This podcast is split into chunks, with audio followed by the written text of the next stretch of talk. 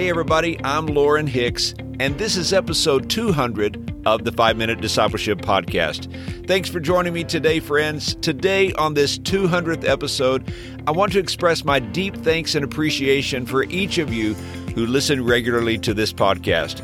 Thanks to each of you who have shared it on social media and have invited family and friends to listen in. I'm especially grateful for each of you who have left a review on Apple Podcast. This small step means more than you know. To celebrate our 200th episode, I'm giving away 10 copies of the 5 Minute Discipleship Journal. You can join the drawing on the 5 Minute Discipleship Facebook page. Today on the podcast, we are talking about the call to follow Jesus.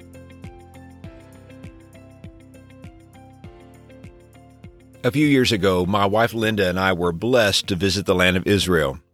One of the most impactful places we visited on that trip was the Sea of Galilee. As we walked the shore, story after story from the Gospels came to my mind. It was here that Jesus spent so much time with his disciples. It was here that he called many of them to follow him and to be his disciples. Bible scholars believe these 12 men were very young, possibly even teenagers. Imagine leaving family, friends, and responsibilities at such a young age to follow and learn from this new rabbi. But there was something different about Jesus, something so compelling they were willing to leave everything behind to follow him. And over the next three years, they would be eyewitnesses to his miraculous power and his interactions with the hurting, the broken, and the lost. They would hear his teaching and would think no one teaches like Jesus. These men would follow him everywhere he went. They would have access to Jesus that no one else would have. They would follow him all the way to the cross. Deeply impacted by the resurrection, these men would give their very lives to Jesus. They would obey his command to be filled with the Holy Spirit and to make disciples of all nations. I love reading Matthew, Mark, Luke, and John because we get to read the firsthand report of the life and ministry of Jesus. As I read the Gospels each year, I am struck with a call to follow. And I recognize it wasn't just a call for 12 young men who lived in the Galilee region of Israel. It's a call for every one of us. I don't believe being a disciple is an option. Some Christians seem to think discipleship is an optional second level of Christianity that you can sign up for, you know, for those who are really serious and even fanatical. No, the call to follow, the call to be a disciple comes to each one of us. The question remains, will we receive the call to follow Jesus? I'm struck with a particular verse in Matthew chapter 10. It's in verse 38. Jesus says, Whoever does not take up their cross and follow me is not worthy of me. This is the first mention of the cross in Matthew's gospel, and this statement must have shocked the disciples of Jesus. You see, at this point, these 12 men did not know that Jesus would die on a cross. Of course, they were familiar with the Roman method of execution by crucifixion, but in this sentence, Jesus seems to be likening discipleship with the horror of crucifixion.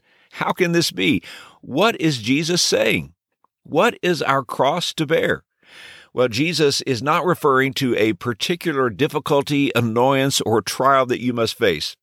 Sometimes I hear people say, Well, I guess this is just my cross to bear.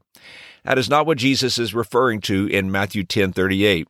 Jesus is saying that true discipleship is a death to self and a resurrected life unto God.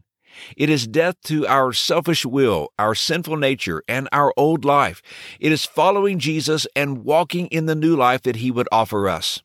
What these 12 men would learn is that dying to self and walking in the new life of Christ is something they would do daily. This is Christ's call for discipleship. I hope you hear his call. He's calling people like you and me to deny ourselves, to take up our cross, and to follow him. Now, every one of us listening today struggle with this surrendering to God. I think we all know it's hard to yield our will to God's will. But what we gain is so much greater than what we lose. And that's why the apostle Paul says in Philippians chapter 3 verses 7 and 8, "But whatever were gains to me, I now consider loss for the sake of Christ. What is more, I consider everything a loss because of the surpassing worth of knowing Christ Jesus my Lord, for whose sake I have lost all things." I consider them garbage that I may gain Christ. And here's today's challenge. Do you hear the voice of the Savior calling you to follow? Do you hear Him asking you to deny yourself, to take up your cross, and to follow Him with all that you are and all that you have? Receive this truth today. Everything you need is on the other side of surrendering your life to Jesus Christ. Hey, thanks again for joining me for the 200th episode of the 5 Minute Discipleship Podcast. If you haven't already, I hope you'll hit the subscribe button on your favorite podcast app so that you won't miss a future episode. Have a great day, everybody, and until next time, let's continue on our journey as followers of Jesus.